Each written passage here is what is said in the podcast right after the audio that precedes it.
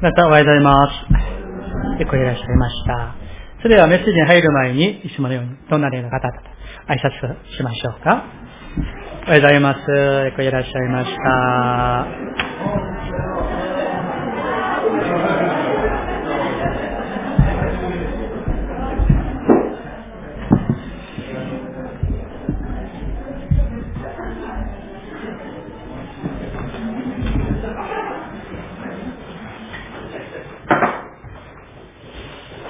はい、それでは一言お祈りいたします。神様、今日も主の民が主に愛されて、支えられてここにやってまいりました。私たちの礼拝を主を生きた生贄として、私たちの献身として主をどうぞお受け取りくださいますように。今から神様ご自身が私たちにこの群れに主をどうぞお語りください。素直に御言葉通りに従い、また御言葉通りに行える力を上から注いでください。イエス様の皆によってお祈りいたします。アーメン。はい、えーと、今日は三条水訓シリーズ説教の、えー7回目です。中心箇所は、9節ですね。9節だけ、えー、よろしかったらご一緒にですね、9節だけお読みしたいと思います。マタイの福音書、第5章、9節3、はい。平和を作る者は幸いです。その人たちは神の子供と呼ばれるから。アメン。はい。今までですね、えっ、と、3節から一つ一つ、この八福と言われる、えー御言葉を教えて、ここまでやってまいりました。えーですから数えてみますと、八福の中で今日が、えー、7番目ですね。うんところが、この3節から始まる、この八福、三条水区の中のこの八福はですね、えそれぞれが、あの、別々のものではなく、この全部が、えー緊密につながっていて、えーこれは、あの、まあ、いわば一つのものであると言えると思います。全部つながっているわけなんですね。例えば、3節から見ていきますと、心の貧しい者が悲しむものになるわけですね。自分の罪を悲しんだり、そして低くなる。そうするとその人は本当に、えー主の前にでも人に前でも柔和な人格と信仰を持つ人になるでしょう。そうするとその人は主の見舞いにへり下っているものだから世のものを求めるんじゃなくて義に植え乾くものになるのです。その人は、そして、イエス様の心を持っているわけですから、憐れみ深いものになるわけなんです。そうするとその人は、いつも自分の弱さや自分の、自分のこの罪のゆえに悲しんで、そして柔和な人格を持って、義に植え乾くものだから、そしてその心がですね、さらにさらに清くなるわけなんですね。そうするとその人がいるところ、そこに、その人のゆえに平和を作られるということにつながるわけなんです。そしていよいよ最後にはですね、義のために迫害されるそこまで信仰と人格と行いが成長していく、引き上げられていくということを、今日のこの八の服が私たちに語っているわけなんですね。ですからこれはある意味で、まあ段階的にこの服についてですね、幸いについてどんなものが幸いなものなのか語られているわけなんですね。今日9節を、え見ますけれども、この9節はその前の8節と本当にですね、深く繋がっていると思うんですね。8節を私がお呼びします。心の清い者は幸いです。その人たちは神を見るからとあります。そして今日は平和を作る者は幸いです。その人たちは神の子供と呼ばれるから。つまり皆さん、この、これは、この順番には意味合いがあるということなんですね。どんな人が平和を作ることができるんでしょうか。それは、ただ、まあ、平和であってほしいな、と、それぐらい思う人にそれができるのではなく、実は、心が清められた人、心の清いものが幸いなものであって、その人は、その人がどこにいても、そこに平和がその人によって作られるということなんです。ですから、この順番から言いますと、心の清さ、清めなくしては平和はありませんということなんです。心の清めが平和の前提なんです。逆に言いますと、汚れのあるところには、誠の本当の平和は、あるいは和解はないということなんです。例えば皆さん、家庭の中に、親子の中で、あるいは夫婦の間で、あるいは誰々からの仲間の間に不安がある。平和が破れている。そうするとそこには、心の清めも平和もないわけなんですね。さあ、それですね、聖書は私たちに教えているわけなんです。ちょっと開きたいと思いますが、えー、新約聖書の中で、ヤコブの手紙がありますね。ヤコブの手紙3章17節を開きたいと思います。コブの手紙3章17節、えー、新約聖書の449ページですね。さ、17節を一緒に読みたいと思います。3、はい。しかし、上からの知恵は、第一に純真であり、次に平和、寛容、温順であり、また哀れみと良い意図に満ち、エコひいきがなく、見せかけのないものです。はい、ここにですね、順番を見ていきますと、上からの知恵は第一に何ですか？純真。この純真と訳される言葉は、清め、あるいは旧約聖書に書かれている清潔と同じ意味なんですね。うん。日本語の聖書は純真と訳されていますが、え純粋な心なんですね。この、だから、第一は清め、清潔があって、その次に何が来るんですか？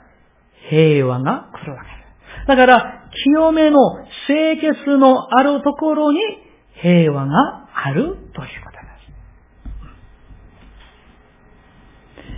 す。この平和はですね、旧約聖書でシャロームというんですね、シャローム。このシャロームというものは、この平和、シャロームをあ好んでいるから、望んでいるから、ああ平和であってほしいなと、そう思うだけで得ることはできないわけなんです。シャロームというものは、平和というものは、このようにですね、悔い改めと、そして清められた霊の上に注がれるのが、与えられるのが平和なんです。それが神の恵みなんです。だから皆さん、私たちが日々、十字架のもとに近づいて、そこで十字架の血潮によって心も身も清められたところに、そこに本当の平和が訪れてくるということなんです。今日の9節を見ますと、平和を作るものとあります。平和を好むものではありません。あるいは平和を愛するものでもありません。あるいは平和であってほしいなと思うものでもないんですね。平和を作るんです。これを、え英語聖書はですね、ピースメーカーという言葉で訳されています。うん。言語の意味を最も正しく訳されていると思うんですね。平和を作るという。だから皆さん、漠然とですね、受け身的にですね、ああ、家庭が、まあ、うちの夫婦が、教会が、この日本が、世界が平和であってほしいなと、こう、漠然と受け身的な態度を持つのではなく、ここではですね、平和を作る、これこの作るという言葉は、ええー、まあ、言語的な意味としてですね、この受け身じゃなくて、能動的で積極的に自ら進んで平和を作り出す。この作るという意味はですね、えー、この作のあの漢字というよりは、創造の作るその漢字をね、あのー、訳されていると思うんですね。つまり、平和を創造する。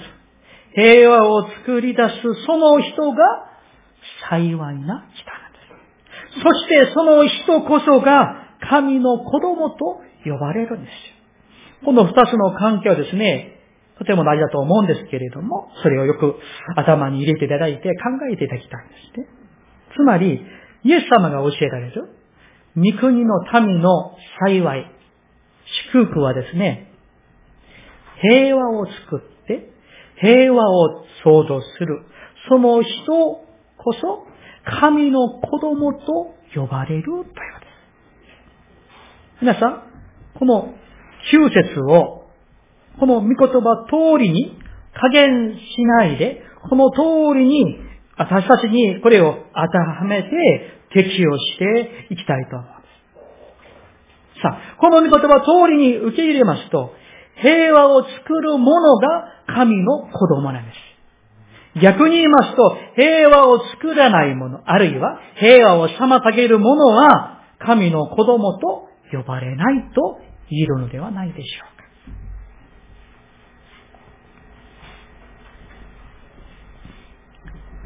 このように皆さん、平和、あるいは和解という、あるいはシャロームというものは、いつも自分から、私から始まるものなんです。平和であってほしいな。うちは平和であってほしいな。あるいは教会が、この国が平和であってほしいな、というふうにですね、えー、願ったり、求めたりするときに、私たちは、まあ、大概にですね、妻のゆえ、夫のゆえ、子供のゆえ、あるいは誰々のゆえに、ここには平和ないと。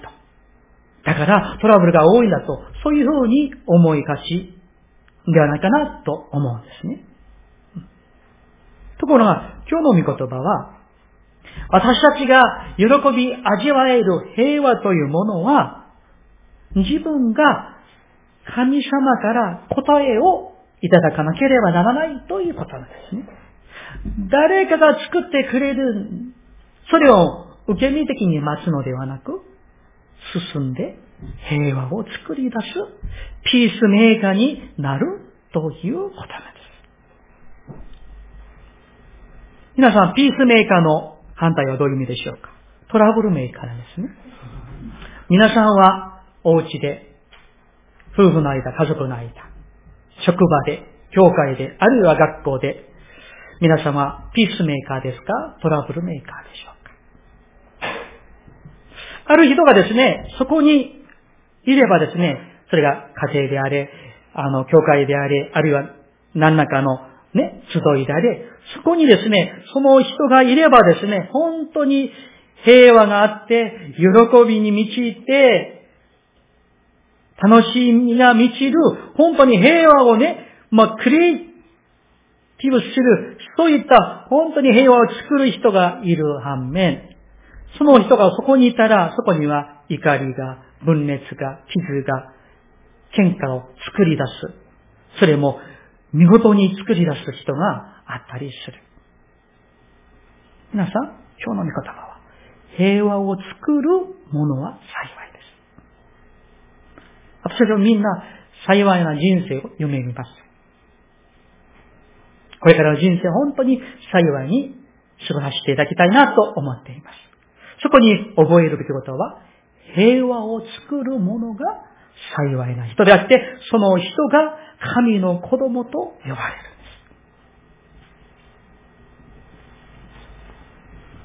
ですからこの御言葉通りにですね、私たちの生活に適用するならば、イエス様を信じている人としては、家庭で、夫婦の間で、親子の間で、あるいは社会で、学校で、教会で、本当に平和を作り出す、平和を作る人が幸いな人なんです。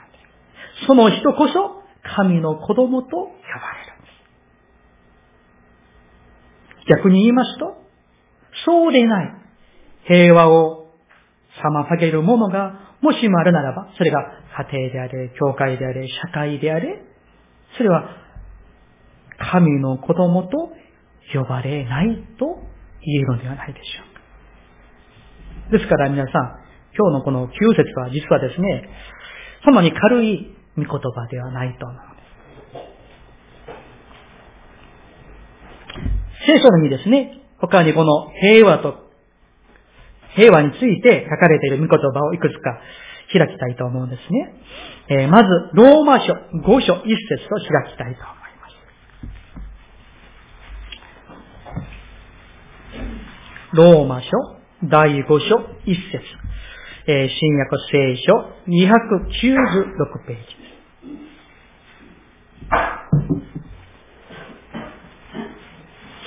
はい、それでは5書1節をですね、一緒に読みたいと思います。3、はい。ですから、信仰によって義と認められた私たちは、私たちの主イエス・キリストによって神との平和を持っています。はい。ここにですね、信仰によって義と認められた私たちですよ。みんな信仰によってあなたは義人ですよと神様に言われました。その私たちは私たちの主イエス・キリストによって誰と平和を持っていますか？神様と平和を持っているんです。今までは敵でした。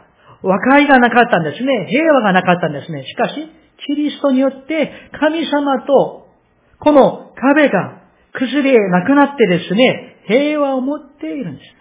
皆さん、神様は平和の神です。神様はイエス・キリストをこの地上に送ってですね、十字架につけられてですね、私たちのこの平和をもたらすために、神様と敵の関係で苦しい苦しい人生を送るのではなく、平和で幸いな人生を送れるように、平和の神がキリストを十字架につけて、私たちに誠の平和をもたらしてくださいました。それをエペソビトへの手紙2章14節にですね、よく書かれていると思うんですが、そこを開きたいと思います。エペソビトへの手紙2章14節この平和と関しては、このエペソビトへの手紙、えー、2章の、ね、まあ、あの、まあ、実は13節からなんですけれども、13、14、15は、あの、とても大事な箇所なんですが、えー、14節をまずですね、読みたいと思います。いいですか ?14 節ですよ。ご一緒に3、はい。キリストこそ私たちの平和であり、二つのものを一つにし、隔ての壁を打ち壊し、アメン。ここにですね、キリストこそ私たちの何ですか？平和であります。神様が平和であって、キリストが平和であります。だから、平和を作るものが幸いなのは当たり前なんです。当然のことですし、その平和を作るものが神の子供と呼ばれることも、それも当然のことではないでしょうか。イエス・キリストは、神様のと遠く離れていた私たちでした。闇の中にいた私たちでした。苦しい日々を送っていた私たちでした。罪をどうしたらこれを処理できるんだろうか悩んでいた私たちでした。そんな私たちを敵ではなく友としてくださいました。子にしてくださいました。隔ての壁を打ち壊して平和をもたらしてくださいました。だからイエス・キリストご自身が、神様ご自身が平和なんです。平和なんです。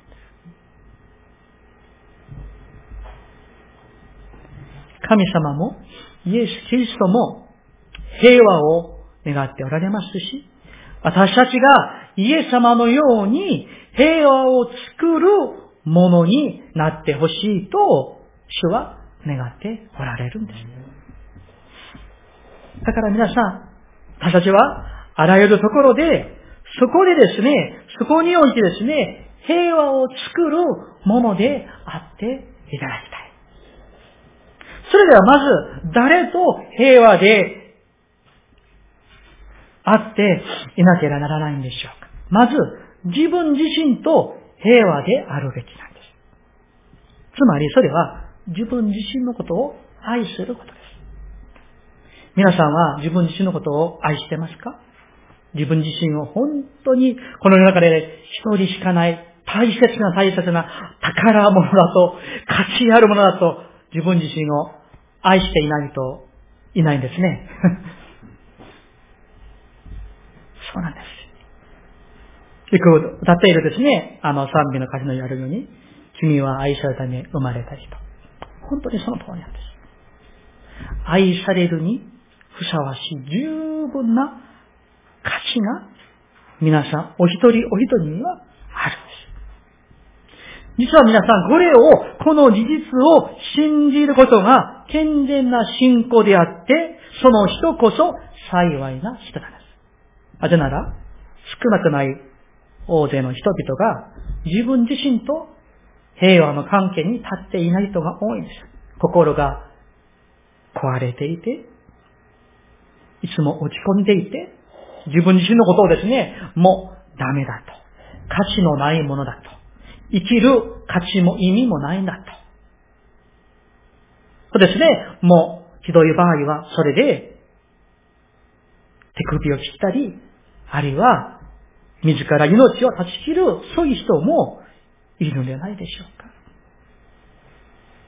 いろんなですね、理由があるかもしれませんけれども、その中に根本的な課題問題は、自分がどれほど神であられるイエス・キリストが十字架でですね、死んでくださるほど愛されている、それを実は知っていない人。自分自身と平和の関係ではないんですよ。敵のような、憎みのような、自分自身を許していない、そういうふうな関係に立っている。だからその人は幸いに、幸いなものになってないんですね。皆さん、まず自分自身を愛してください。そして自分自身とのこのイエス・キリストを信じている者は、イエス・キリストが平和だから、私たちはイエス・キリストを持っていますね。イエス・キリスト、御霊が宿っておられる。だから、私たちは自分自身と平和の和解の関係に立って生きているんです。それをぜひぜひですね、覚えていただきたい。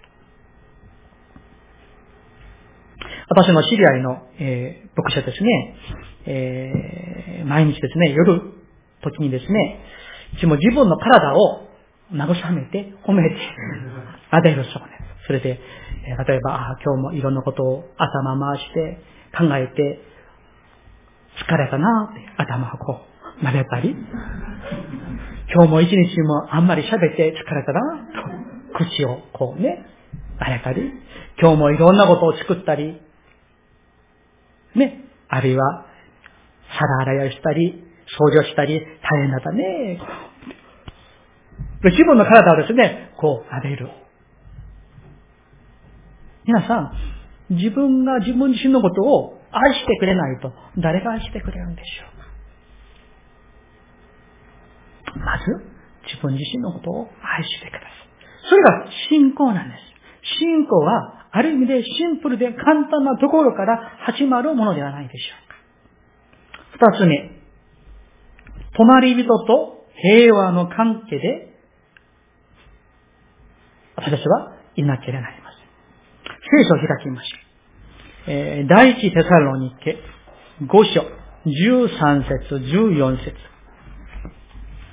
第一テサロニケ人への手紙5章13節14節です。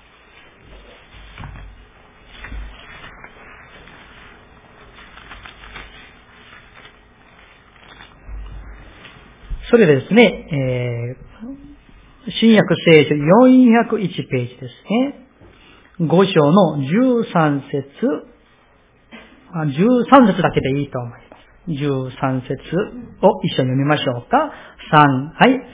その務めのゆえに愛を持って深い尊敬を払いなさい。お互いの間に平和を保ちなさい。ここにですね、お互いの間に平和を保ちなさいとあります。その次の14節私が読みますと、兄弟たち、あなた方に勧告します。気ままなものを戒め、昇進なものを励まし、弱いものを助け、すべての人に対して寛容でありなさい。誰も悪をもって悪に報いないように気をつけ、お互いの間で、またすべての人に対していつも善を行うように努めなさい。これが平和を保つことではないでしょうか。皆さん。気ままなものを戒めること、昇進なものや弱いものを助けて励ますことが平和を保つことなんです。すべての人に対して寛容であることが平和を保つことなんです。もう一箇所、ヘブル人への手紙12章14節今日ですね、平和について学んでいますので、この箇所を、まあ、今日の、まあ、タイの福音書5章のところに横にメモしてね、置いていただけたら、また参考になるかと思いますが、ヘブル12章14節441ページですね。一緒に読みたいと思います。3、はい。すべての人との平和を追い求め、また清められることを追い求めなさい。清くなければ誰も死を見ることができません。はい。ですから、この14節はですね、今日の5章の、えー、8節と9節と、もうそれを1節でまとめていることではないでしょうか。すべての人との平和を追い求め、また清められることを追い求めなさい。清くなければえー、日本語の聖書は清くなければとありますが、これらがなければという意味でもあります。つまり、平和を求めることがなければ、清められることを求めることがなければ、誰も主を見ることができないということです。これはですね、信じる私たち信者に本当に強く迫ってくる御言葉だと思います。清めなくしては、平和なくしては、神を見ることができません。神の子供と呼ばれることはできないんです。これは、教会論につながること、つながれる言葉なんですね。教会は主の体であります。一つであって、平和を保つべき群れが教会なんです。教会なんです。もう一箇所、ローマ書12章18節。ローマ人への手紙12章18節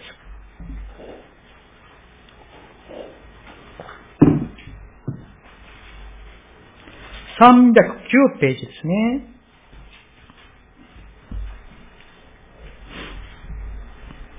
よろしいですか ?18 節。ご一緒に3回。あなた方は自分に関する限り、すべての人と平和を保ちなさい。アメン。皆さん、自分に関する限り、すべてのですよ。すべての人と平和を保ちなさい。平和を保ち。すべての人の中には、どのような人々が含まれているんでしょうか家族も含まれている。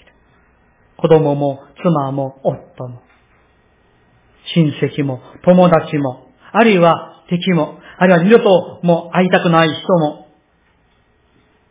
自分を苦しめる人も、嫌な人も、このすべての人の中に含まれているわけなんですね。だから皆さん、私たちは、このすべての人と和解を保ち、平和を保つことが信仰の基本の基本であって、神の子供と呼ばれる神の国を見ることができるこの恵みがここにあるんです。まあ皆さんは、えー、どうであるのかわかりませんけれども、私の私の中には、えー、特にあの、もっと、今よりもっと若い時ですよ。まあ、20代の時には、この、えー、自分を、自分を苦しめる人、嫌な人と仲直りするのがなかなか難しかったんですね。うん。許すことも、理解することもなかなか難しかった。で、悩みが多くあったわけなんですね。うん。ところが皆さん、私たちが信仰生活をしていけばいくほど、御霊に満ち溢れ、イエス・キリストの愛とイエス・キリストご自身に満ち溢れますから、私たちの内側には聖霊の九つの実と、また平和であられるイエスによって満ち溢れるように変えられていくもんですから、そして本当に自分自身が全ての人と平和を保ち続けられるように変えられていくのではないでしょうか。それが信仰であって、そして、主ご自身が私たちにその平和をもたらしてくださることを信じつつ歩んでいきたいと、そう思うのであります。三つ目。平和は神様と平和の関係でいられなければありません。さっきのエペソビの手紙2章のですね、13から16節をもう一度開きたいと思いますが、エペソビトへの手紙、2章の13節から16節、私が読みますね。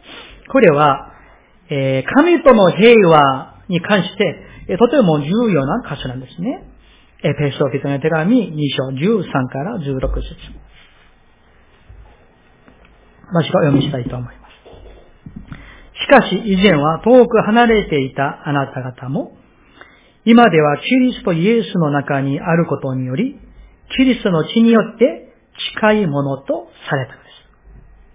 キリストこそ私たちの平和であり、二つのものを一つにし、隔ての壁を打ち壊し、ご自分の肉において敵意を廃棄された方です。敵意とは、様々な規定から成り立っている戒めの立法なのです。このことは、二つのものをご自身において、新しい一人の人に作り上げて、平和を実現するためであり、また両者を一つの体にとして、十字架によって神と和解させるためなのです。敵意は十字架によって葬り去られました。アーメ。皆さん、ですからここを見ますと、十字架によって神とどうなりましたか？和解させる。私たちがそこに立っているわけなんですね。だから皆さん、神様と和解させられていないなら、神様と平和の関係に立っていないなら、自分自身とも人とも平和の関係にいることはできないということなんです。皆さん、信者でありながらも、クリスチャンでありながらも、もしも、神様との間に、隔ての壁のようなものが、少しでももしも残っている人はいないでしょうか。それが、偽りでもあるかもしれませんし、貪欲であるかもしれませんし、あるいは偽善であるかもしれませんし、あるいはみだらな罪であるかもしれませんし、あるいは不信仰であるかもしれませんし、あるいは憤りで、あるいは平らであるかもしれません。あるいはほとんどないかもしれません。ところが、神様との間に、この平和、和解の関係を隔てる壁が妨げる何かの壁があるならば、幸いな人生を送ることができないわけなんです。それはですね、旧約聖書の予部がそれを語っているんですね。予部教だと開きましょうか。詩篇の手前ですね。予部記22章21節です。これはですね、今日の御言葉をですね、えー、もう最もわかりやすく語っているんですね。878ページです。旧約聖書878ページ。22章21節、一緒に読みたいと思います。3、はい。さあ、あなたは神と和らぎ、平和を得よ。そうすれば、あなたに幸いが来よう。アメ。今日のですね、御言葉と全く一緒ではないですか？同じなんです。神様と和らぐ。それは神様と平和の関係でありなさいそう。そうすれ、そうして平和を得なさい。そうしたらあなたは幸せに生きられますよ。という意味なんです。だから皆さん、私たちがいくら金を持って、いい仕事を持って、一般に成功して、あれ子供が成功して、とあってもですね、誠の意味で、神様との平和の関係で立っていない限り、誠の幸いは来ないんです。だから、神の子供と呼ばれるか呼ばれないか、その資格はどこにあるんですか？私たちが平和を作るものか、平和を妨げるものか、そこにあるかと思います。ですから皆さん、平和を作るために、平和のために心を尽くして、思いを尽くして、力を尽くして、平和をお尽くしください。平和というものは、もう自動的にですね、自らやってくるのではないです。平和を作るものはとありますよ。平和を作ってください。